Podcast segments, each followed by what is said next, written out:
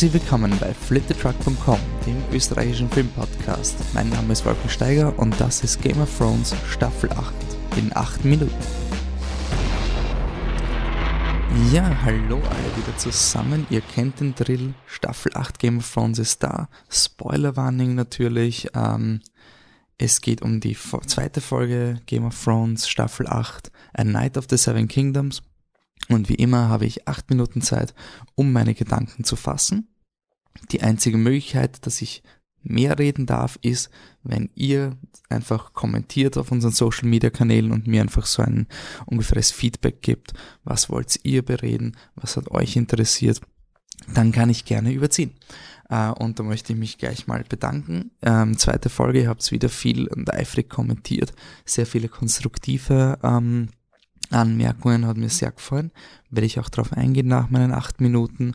Und wieder mal danke für alle, die bei unserem Game of Thrones Tippspiel A Game of Stats mitgespielt haben und auch weiterhin mitspielen, bei dem jede Woche getippt wird, wer wird Staffel 8 nicht überleben.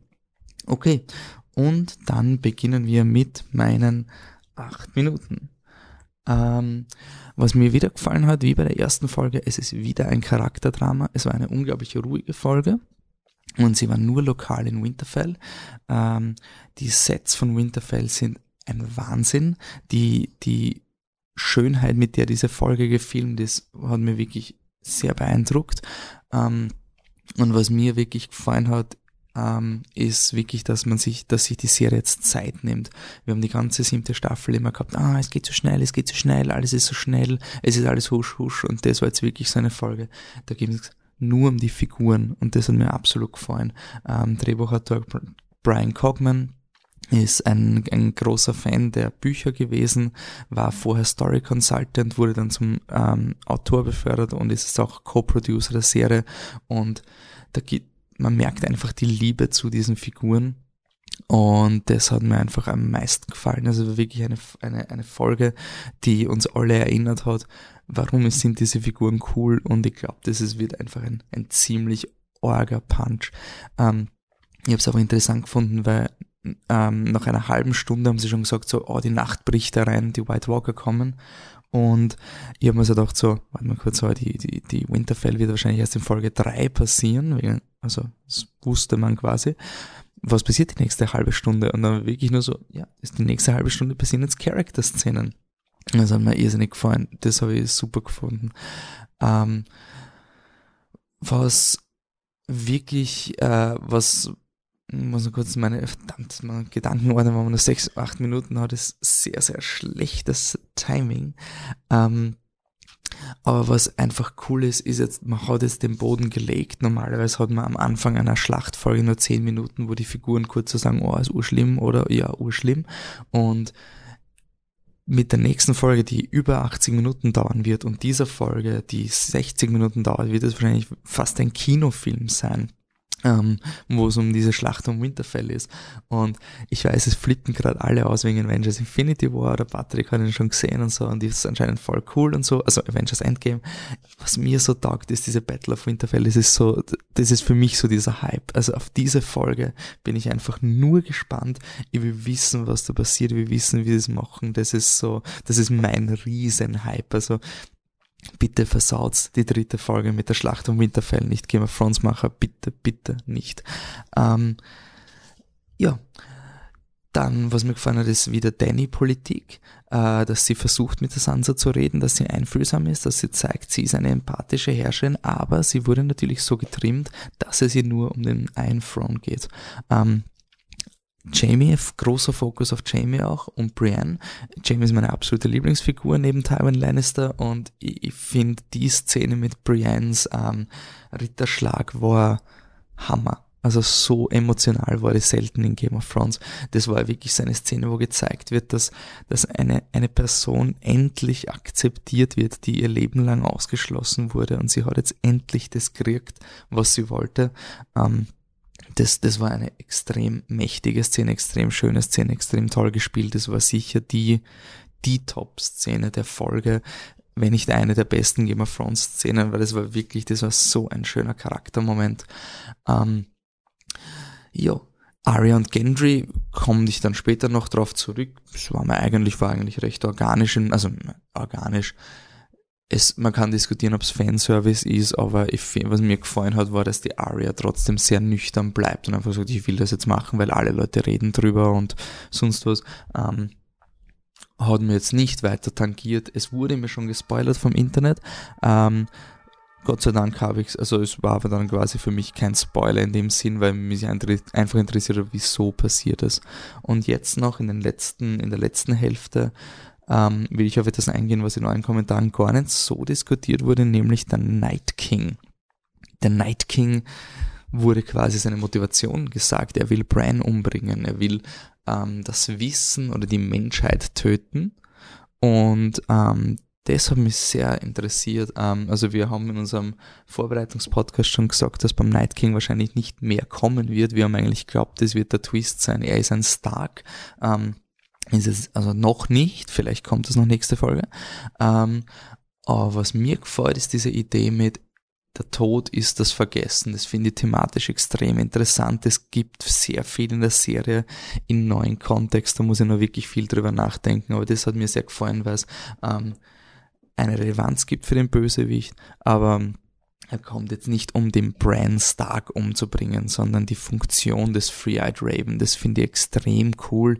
Ähm, und das, das ist irgendwie auch, äh, es, es passt zum Eis, zum Stillstand, zum Vergessen. Ich finde es cool, dass er Sam das zitiert hat, was er gelernt hat in Old Town, dass eben ohne der Erinnerung sind die Menschen äh, quasi are no better than dogs und sind nur Tiere.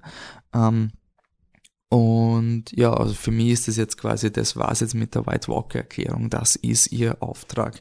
Sie werden das Legacy zerstören und das ist jetzt spannend. In einer Folge, wo das etabliert wird, endest du dann mit dem Song, der auch eine Geschichte ist und ähm, ja, es geht wieder, es geht um Storytelling. Es geht, es wird darum gehen, warum erzählen wir uns Geschichten? Wieso sind Geschichten essentiell für die Menschheit? Und so, so taugt man eigentlich immer.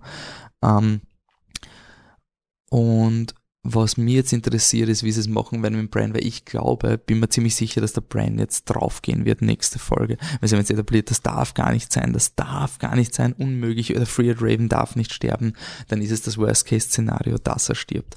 Und ähm, ich glaube dann, dass in eine Richtung geht, dass sie sagen, der Freehead Raven ist tot, die Erinnerung ist weg mit der Magie, also die Magie verschwindet aus der Welt, und dann wird aber gesagt, nein, die Magie, also die Erinnerung sind die Bücher und dann werden Leute wie der Sam das fortführen, was der Brian gemacht hat, eben, dass die Geschichte weitergeschrieben wird und die Geschichte wird erzählt und so wird unter Anführungszeichen der Tod besiegt ähm, durch ein Legacy, durch etwas, das ähm, die Zeit überdauert und ähm, nicht verschwindet.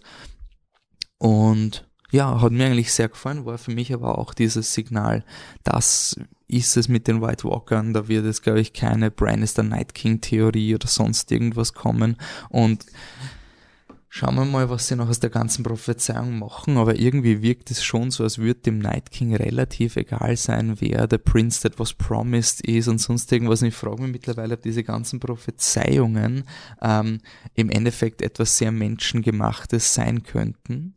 Ähm, also, dass der Night King kommt, um den Bran zu töten, das ist das große epische Game. Aber ähm, wer da jetzt am Iron Throne sitzt am Ende, ist dem Night King quasi wurscht. Unter Anführungszeichen für die Story. Ähm, also er kommt nicht, um zu verhindern, dass Jon Snow geboren wird oder sowas, sondern er ist wirklich ein, ein thematischer Bösewicht. Ja, also wir sind jetzt bereit für eine Folge die hoffentlich ziemlich emotional und ziemlich episch wird. Sie wird über 80 Minuten dauern, wahrscheinlich die längste Folge der Staffel äh, und die zweitlängste Game of Thrones Folge bisher. Also let's be ready. Und das waren meine 8 Minuten. Ähm, man ist jetzt nicht so super fokussiert, weil ich möchte mich entschuldigen. Es ist äh, relativ früh. Ich versuche meine Gedanken zu ordnen, damit ihr den Podcast noch kriegt. Aber was noch viel cooler ist, ist, wenn man nicht mal die Gedanken ordnen muss, weil ihr habt sie ja schon für einen geordnet. Und ähm, habt fleißig auf Facebook ähm, und Twitter und per E-Mail auch kommentiert. Möchte ich mal vielen, vielen Dank sagen. Der Patrick T., ich mache es jetzt mit dem letzten Namen noch ähm, durch, weil wir haben die, unsere Patricks wachsen irgendwie, also von der Anzahl, äh, hat mir E-Mail geschrieben vor der Staffel, wo er also seinen Hot Take gegeben hat, wo er gesagt hat, Sansa und Gendry werden heiraten und er hat jetzt geschrieben, ja, er ist etwas davon abgekommen ähm, nach dieser Aria-Szene. Ähm, dann hat er gefragt, ob die Blicke zwischen Fian und Sansa viel sagen, da bilde ich mir das ein. Ich glaube, da geht es wirklich eher ums Thematische, dass der Fian einfach, äh, also dass sie jetzt äh, eine Art Geschwisterbeziehung haben. Ähm, Witze ist er ähnlich, wie schon andere und ich angemerkt haben, dass so hm, ist. Ich muss aber sagen, dass diese Folge die Witze weitaus weniger nervig waren. Vielleicht war ich so, vielleicht auch nur deswegen, weil ich so im Drama drinnen war.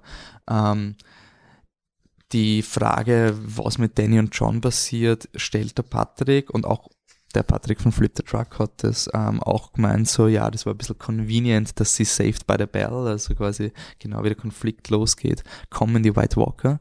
Ähm, und die Frage ist jetzt, ob äh, was der John machen wird und ähm, ob er die Danny hängen lässt, das ist in Patrick T. seine Vermutung. Äh, ich glaube halt, dass dieses Saved by the Bell halt auch deswegen ist, auch mit der Sansa, was der Patrick Krammer angemerkt hat auf Facebook, ähm, dass es daran liegt, dass dieser Konflikt erst in Folge 4, 5, 6 wahrscheinlich thematisiert werden wird. Also was ich jetzt glaube ist, dass John und Danny, sie werden schon kämpfen beim Battle of Winterfell. Und ich glaube, also meine These war ja schon im Podcast, dass die Danny alles verliert, was sie auszeichnet. Sie verliert jetzt den Anspruch auf den Thron.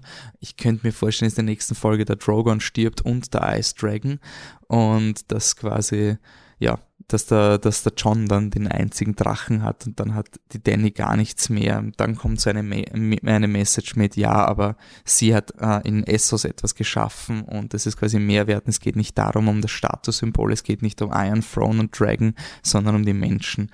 Das könnte ich mir durchaus vorstellen, dass sowas ist. Aber ich tippe drauf, nächste Folge zumindest zwei Drachen gehen drauf, ein Ice Dragon und ein Nicht-Ice Dragon. Ähm, gut. Der Bernhard sagt, fantastische Folge. Und was er auch anmerkt, ist, sind die Crypts of Winterfell wirklich der sicherste Ort oder könnte es eine Todesfalle sein? Äh, da gibt es einen Kanal, der heißt Altshift X, der analysiert Game of Thrones Videos, ähm, wirklich sehr, sehr, sehr toll, professionell, äh, könnt ihr euch anschauen.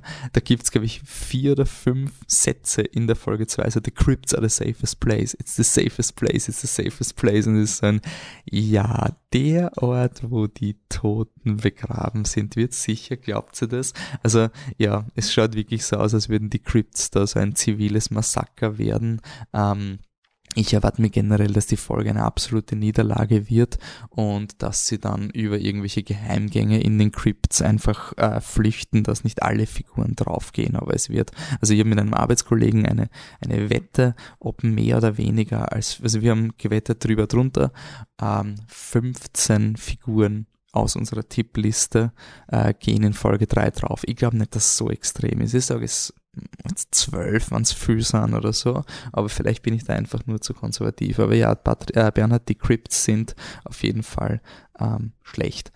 Äh, Davos und das Mädchen, das ihn an Shireen erinnert hat, hat äh, Bernhard geschrieben, war wirklich süß. Das ist super cool, da gibt es ein Interview mit Brian Cogman, wo er erklärt, dass er, dass das Original fast so ein Wikipedia-Eintrag war, wo Davos und Shireen reden, äh, Davos und Gilly reden drüber, dass Shireen sie ur beeinflusst hat und so, also die Tochter von Stannis.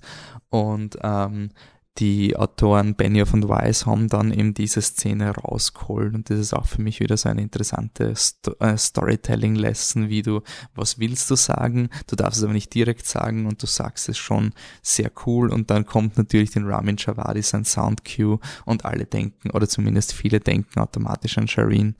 Ähm, da, was der Bernhard sagt, was mir sehr gefallen hat, was mir noch eingefallen ist, ich fand die Diskrepanz so schön, den einfachen Bewohnern von Winterfells wird Hoffnung gemacht und dass sie es schaffen können. In der Feuerszene reden dann alle davon, dass sie sicher sterben werden. Jupp. Ähm, Finde ich cool, ist mir gar nicht so aufgefallen.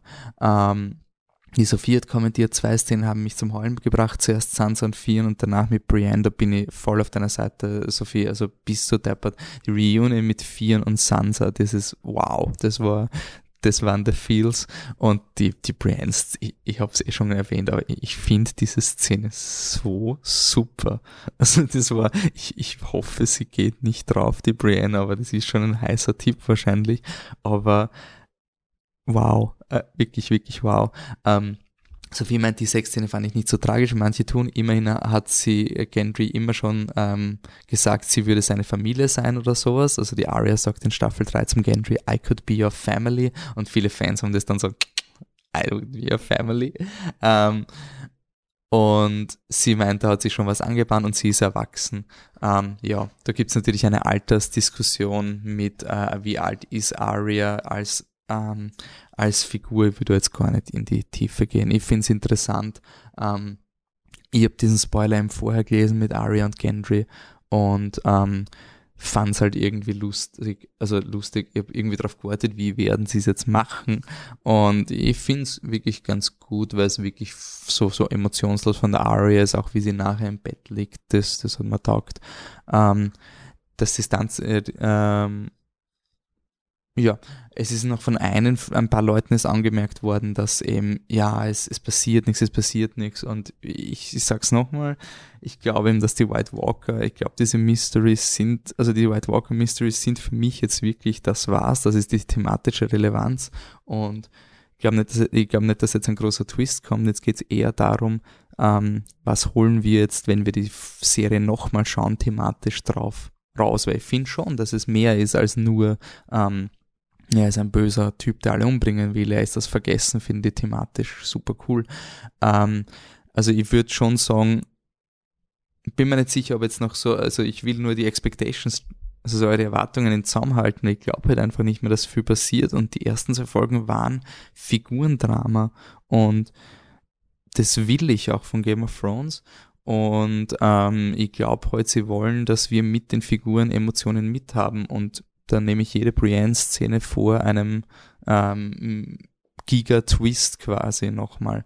Ähm, also ich würde jetzt nur, das ist meine, meine Meinung von den Mysteries und das ist quasi, dass sich nichts tut. Ich finde es einfach schön. Ich finde nicht, dass es, nicht, dass es nichts war. Ich finde, es war eine, sicher eine meiner Lieblings-Game of Thrones Folgen. Also so, so viel Diskussion über die thematische Relevanz und so von der ganzen Serie hat es schon lange nicht mehr gegeben und so viel Ruhe und so. Ähm, noch ein Shoutout, eine unserer äh, Freunde von mir, die mit mitschaut, die Nicole, der ihre These war, weiß der Tyrion jetzt etwas Wichtiges, weil er mit Bran geredet hat. Quasi wenn der Bran stirbt, dass der Tyrion dann der ist, der irgendeine wichtige Information hat, könnte ich mir durchaus vorstellen. Aber ähm, ja, das ist so groben, groben und ganzen das, was meine Meinung dazu ist. Jetzt kommen wir noch kurz zum äh, Game of Stats Gewinn, äh, Gewinnspiel. Gewinnen kennst nichts außer Ruhm und Ehre. Äh, Tippspiel. Danke wieder zu meinem Mitspielen. Wie gesagt, ihr könnt jede Staffel, äh, jede Folge könnt ihr tippen, wer stirbt und wer nicht. In der gesamten Staffel, nicht in der Folge. Und jetzt sind eure Tipps nach oben geschossen. Nämlich Theon Greyjoy ist jetzt Platz 1. Äh, Euron hat 6 Prozentpunkte verloren, ist nur mehr auf Platz 4. Cersei und Jorah auf Doppelplatz 2. Äh, auf Platz 4 ist eben Euron Greyjoy. Der Ice, und der Ice Dragon, der Franken Mountain ist auf Platz 6. Beric Dondarrion, Jamie und der Night King sind Platz 7. Also wen, mehr Leute glauben, dass der Night King, also dass der Ice Dragon stirbt als der Night King. Es gibt ein paar so Player, die einfach sagen, alle sterben. Ähm, vor allem nach dieser Folge hat, es viele Leute gegeben, die es alles in Winterfell ähm, tippen. Die Tipps sind generell von 42% insgesamt getippt für diese Folge. Also von allen Spielern, von allen möglichen Kasteln, die auf, auf Tod sein können, waren letzte Folge, in Folge, äh, also nach Folge 1 waren 42 Prozent und jetzt nach Folge 2 sind über 50 Prozent getippt. Also jeder jedes zweite Kastel überhaupt ist getippt worden. Das ist ziemlich aggressiv. Ich bin wirklich neugierig, was sie da äh, tut. Ähm, sicher sind fast nur mehr Figuren, die wahrscheinlich nicht mehr vorkommen. Also sicher, das sind auch noch jeder fünfte Tipp drauf. Also Hot Pie, Arias, Direwolf, Robin Arryn, Mira Reed, Sansa Stark. Ich will nur ausschicken an die Leute, die einfach alle tippen, weil alle sterben. Ähm, außer die Welt stirbt im ewigen Winter, wenn eine Figur nicht mehr vorkommt, dann gilt sie natürlich als lebend. Also wenn Chakna gar nicht mehr vorkommt, dann gilt er als überlebt und wenn ihr einfach alle tippt, dann verliert ihr quasi, schenkt ihr Stimmen für Chucken Hagar her, wenn es nicht stimmt. Also just saying. Baby Sam ist mittlerweile wieder sicher. Lustigerweise, Sansa ist eine der sichersten Figuren, nur 20 Prozent, das ist das drittwenigste oder zweitwenigste. Chucken Hagar ist das wenigste mit 17%. Sansa und Mira Reed sind auf 20% und das finde ich lustig, dass die Sansa so safe ist. Ich hoffe, sie bleibt safe. Äh, ich finde, sie hat noch viel zu viel zu tun, als dass man sie einfach abmurksen soll. Äh, und ich finde es lustig, dass sie anscheinend ähnlich denkt. Die größte Änderung hat also Harry Strickland von der Golden Company, der ist jetzt wieder um 34% gestiegen. Alice Karstark, die das äh, rote Mädchen aus Carhold und Leanna Mormont sind beide um 25% angestiegen. Genauso wie Podrick Payne und Brienne of Tarth, Gendry, Miss Sunday. Also man sieht, alle, die irgendwie in Winterfell sind, schießen einfach nach oben. Ähm, was ich schon sagen muss, ich wette alles, dass die Liana Mormon drauf geht. Und jetzt seid ihr so, was? Nein, Liana Mormon ist so cool. Und das ist genau das, die, das ist so einfach. Also die Figur, die hat keine Story-Relevanz, aber sie hat maximale emotionale Relevanz und dann ist sie weg. Also die ist sowas von weg. Ähm, Genauso wie ich glaube, dass der Gendry ihm drauf geht und dass er das Zombie Gendry Arya verfolgen wird und noch ein Hot Take. Ich glaube, dass die Arya versuchen wird, den Night King umzubringen mit so Assassin-mäßig und ähm, dann äh, quasi scheitert, weil der Night King doch ähm, schwieriger zu töten ist als geglaubt. Ähm, ich bin nur neugierig. Ich, könnte mir durchaus vorstellen, dass die Arya nächste Woche drauf geht. Ich habe sie zwar nicht getippt, aber ähm, es ist jetzt nicht so unwahrscheinlich, dass, dass sie äh, so dieser Charakter ist, den man opfert, weil man sagt, bist du der bei der urschlimm, anyone can be killed. Äh, die Aria hat sich, äh, ist aber trotzdem laut bei euch nur auf 32 Prozent. Also, das ist vielleicht ein, ein halber Hot Take. Und Brand tippen 55 Prozent. Und da glaube ich, also ich glaube, das wird auf jeden Fall der Stark sein, der nächste Woche drauf geht. Even though if he's not a Stark. So, das war's mit Game of Thrones Staffel 8 in 8 Minuten. Danke fürs Zuhören. Bitte kommentiert weiter, diskutiert weiter mit uns. Es wird eine spannende Staffel. Am Dienstag werde ich die Folge erst schauen. Also ich werde dann aus dem Internet verschwinden, sobald das losgeht. Äh, es ist jetzt schon sehr schwer mit den Spoilern, aber das wird das Avengers, also Endgame-Spoilers haben wir wurscht, aber die dritte Folge, das wird ein Wahnsinn. Ähm, bis dahin sage ich danke fürs Zuhören. Äh, Schreibt uns an, was ihr meint, welche Theorien ihr habt, Rückmeldungen zum Podcast oder äh, Tipps natürlich jede Woche. Ähm, wir sind auf flipthetruck.com, auf Twitter flip-truck und flipthetruck Instagram und Facebook. Der Michael Holly hat auch kommentiert auf Twitter jetzt. Gut, dass ich ihn noch erwähne, damit er nicht meint, ich habe ihn vergessen. Danke Michael, dass du uns auf Twitter äh, kommentiert hast. So, ich sage danke fürs Zuhören. Ich bin gehypt auf eine nächste Folge. Bis zum nächsten Mal. Danke. Ciao.